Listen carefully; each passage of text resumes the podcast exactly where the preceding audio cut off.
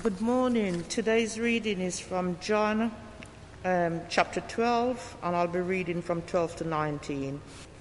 The next day, the great crowd that had come for the festival heard that Jesus was on his way to Jerusalem. They took palm branches and went out to meet him, shouting, Hosanna!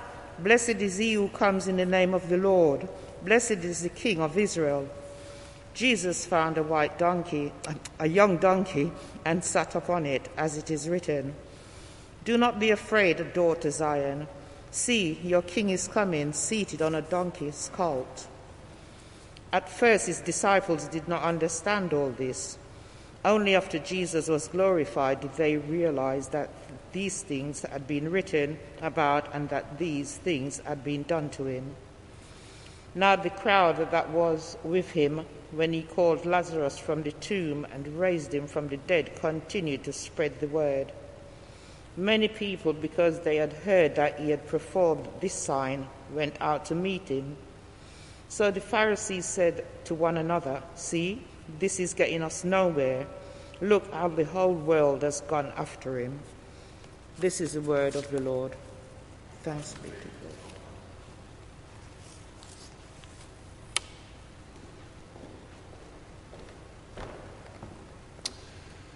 Well, if you've got that in front of you, uh, to keep that there, um, and let's pray.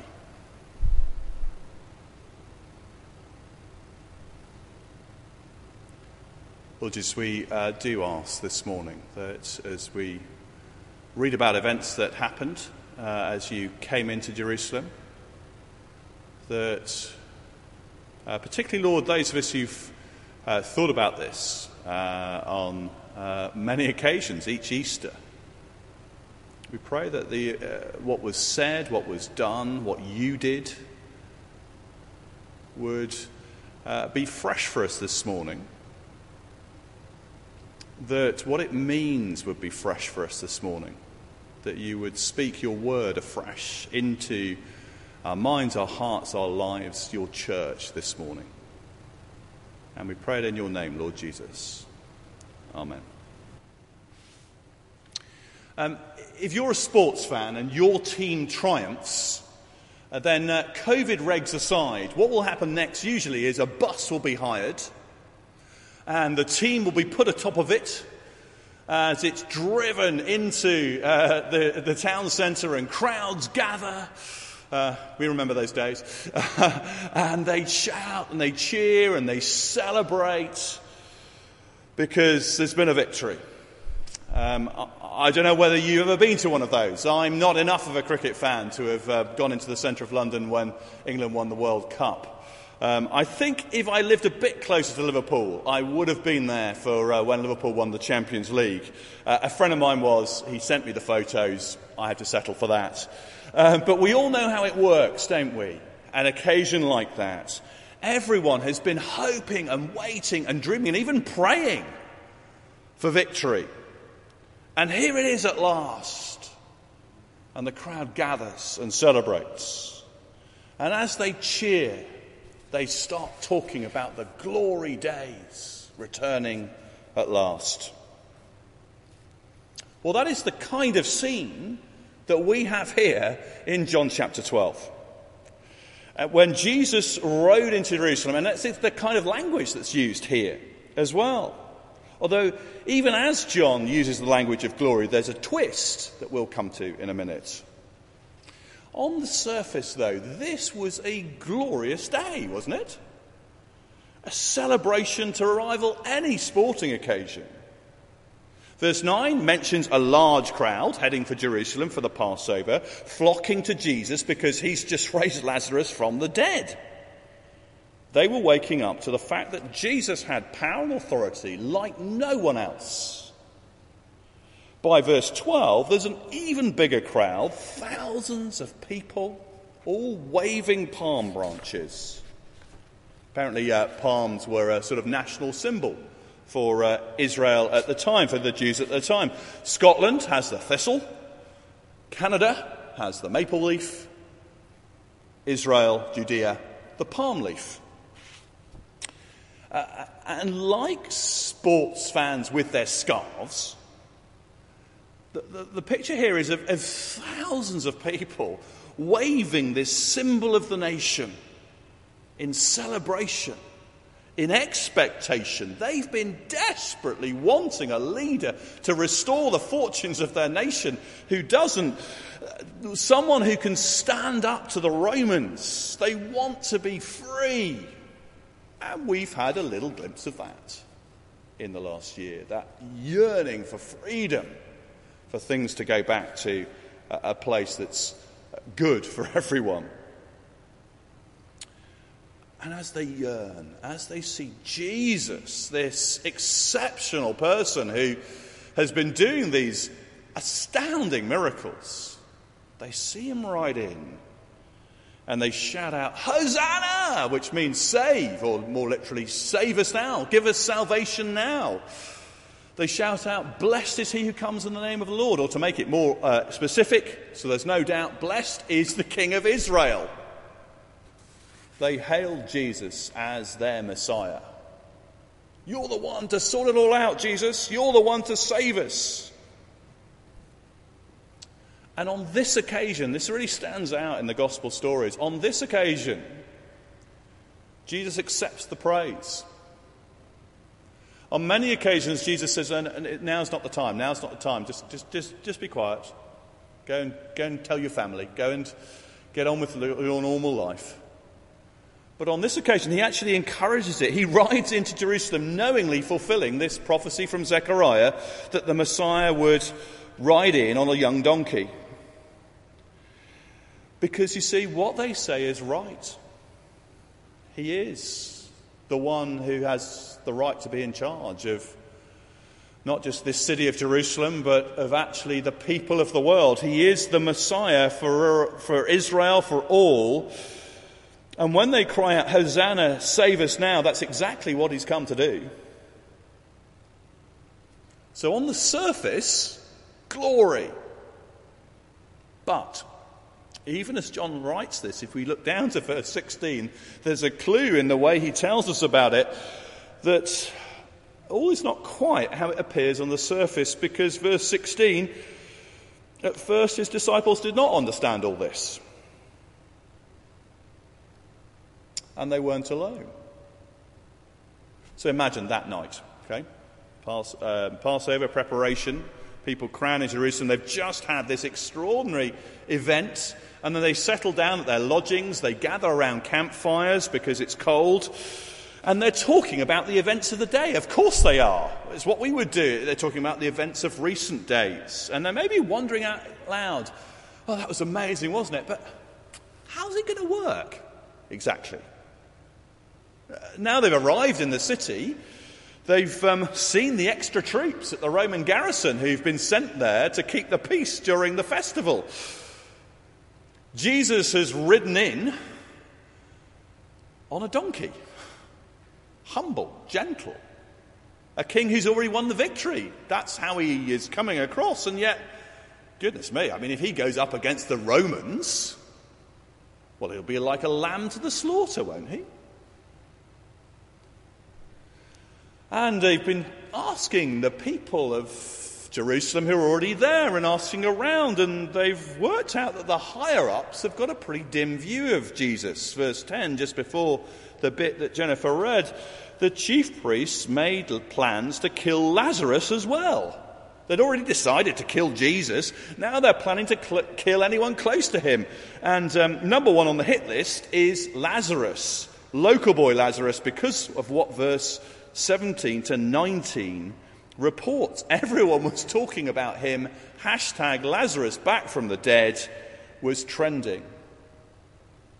And Jesus' opponents were in despair. See, this is getting us nowhere. Look, the whole world is going after him. That was a very prophetic piece of criticism, wasn't it? And so, as they talked it through, some of these pilgrims would have been beginning to get a bit less sure. It was so exciting to be there. Wouldn't it be great if Jesus was the one? But is he? Certainly, in the days that followed, there were enough seeds of doubt sown in enough minds that when Jesus was handed over to Pilate to be put on trial, and another crowd was asked, Well, what do we do with him? They cried out, Crucify. Within days of this. And that's how it is with surface glory, with a great occasion, the sort of excitement you get in a crowd. It fades. Whenever the event is over, whenever the season finishes, there's a whole new season ahead with new challenges. Sure, you remember how it was. You do remember it. You can still tell the story. You can still feel the afterglow, as it were. But that kind of glory back then, superficial, way glory, it doesn't sustain you, it doesn't change you, it doesn't get you through tough times when there's opposition. That's how it is for you and me when we catch a glimpse of glory, of God's glory at work in our lives.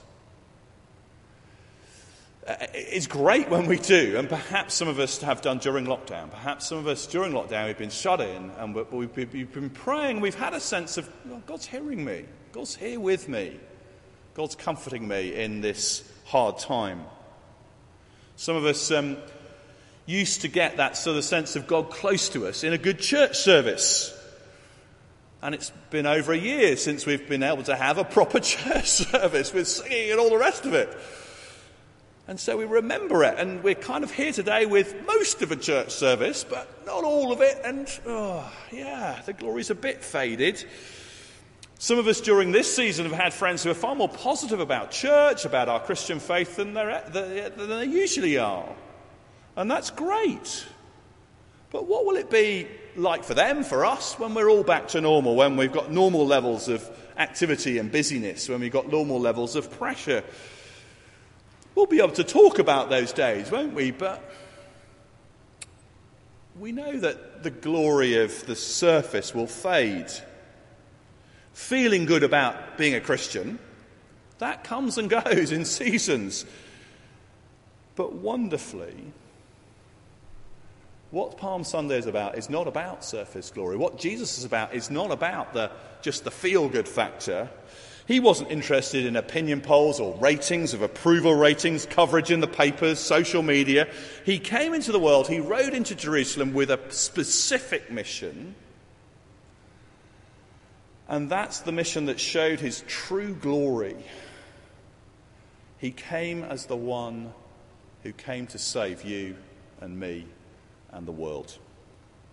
Here it's hidden, even from the disciples, which is what verse 16 tells us. But we don't have to wait long in John's story of Jesus' life to, to find out what the true glory is, because in the very, very next verses, Jesus is talking about his death as the hour of his glorification. It's such a paradox, such a, a, a, surprise. Certainly back then for the crowd that shouted his name, but still for us, a surprise that Jesus' true glory, his, his, his moment where we saw how extraordinary he is in the clearest way, was not as crowds shouted his name and hailed him as the Messiah. It wasn't by coming into Jerusalem and taking his place on a human throne and beginning a sort of um, government and administration. No, Jesus was glorified. In fact, his, Jesus was crowned, his coronation was on a cross. It's astonishing. It really is astonishing. Remember how John's told us who this is right from the beginning of his gospel, the Christmas reading that we have. In the beginning was the Word, and the Word was with God, and the Word was God. That's who we're talking about. He's ridden into Jerusalem, the creator of the cosmos. And he meets, first of all, acclamation, and then a crowd that's shouting out, Crucify, and baying for his blood. He could have played his God card. He could have just said, you know what? Enough is enough here. And withdrawn his permission for that crowd to breathe their next breath. He's already had a conversation with Peter that's recorded that uh, he could ask his heavenly Father, and 12 legions of angels would have been sent uh, to protect him from heaven, sent to protect him from harm. That's what he could have done. He was very aware of that. But that's not what he did. And that is not the heart of Jesus Christ. That is not the heart of God for you, for me, for the world. Jesus was absolutely 100% committed, 100% determined to pay the price for human sin and to show mercy even to those who bayed for his blood. That is his glory, this king. His mercy, his grace, his heart to save. That's his glory. This king of such power who went to the cross, who did play his God card, but not to save himself, but to save you and to save me and to save everyone who believes in him. Imagine a doctor who is, um, he hears about people in a part of the world who are really suffering, in fact, they're dying from something which he is the world expert uh, in uh, sorting out. Uh, and his heart goes out to those people. and he makes a decision. He thinks, I'm going to go to them. I'm going to go to them. I'm going to pay for it myself. And, and, at great sacrifice, at great personal expense, this doctor goes to the people. He sets up a clinic. He brings all the equipment, all the medicine that's needed. And, and he lets it be known, he sets it all up, and without cost, he just says, Come, come, I'll pay for it. Come, come and be healed. Come and be saved. That mission would be the glory of that doctor, wouldn't it? As people who could not save themselves, one by one came and were treated and were cured and given their lives back.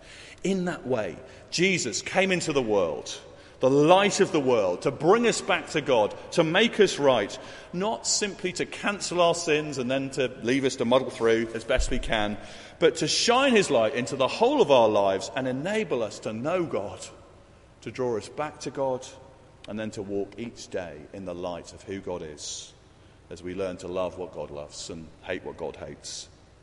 That is his glory that Jesus loves you and me and this world that's gone wrong. He loves and He comes and He saves and He pays the cost. He makes the sacrifice for all who put their faith in Him. So, as we uh, begin next step tomorrow to come out of this latest lockdown, some of us are pretty exhausted, as was mentioned earlier. Some of us are still kind of actually a bit shell shocked by the last year. Some of us have been champing a bit and can't wait. We're full of enthusiasm and energy. But all of us need this King, this Saviour, the one who is gentle and riding on a donkey, the one who is totally glorious in and of himself, who is God, who is uh, the God who is majestic and powerful, the creator, the, the, the awesome one, but who doesn't use his power to dazzle us and overwhelm us, but uses his power to serve us and to save us. And in doing so, he wins our hearts. In doing so, he heals our wounds and he saves our souls. So, will we this Easter time?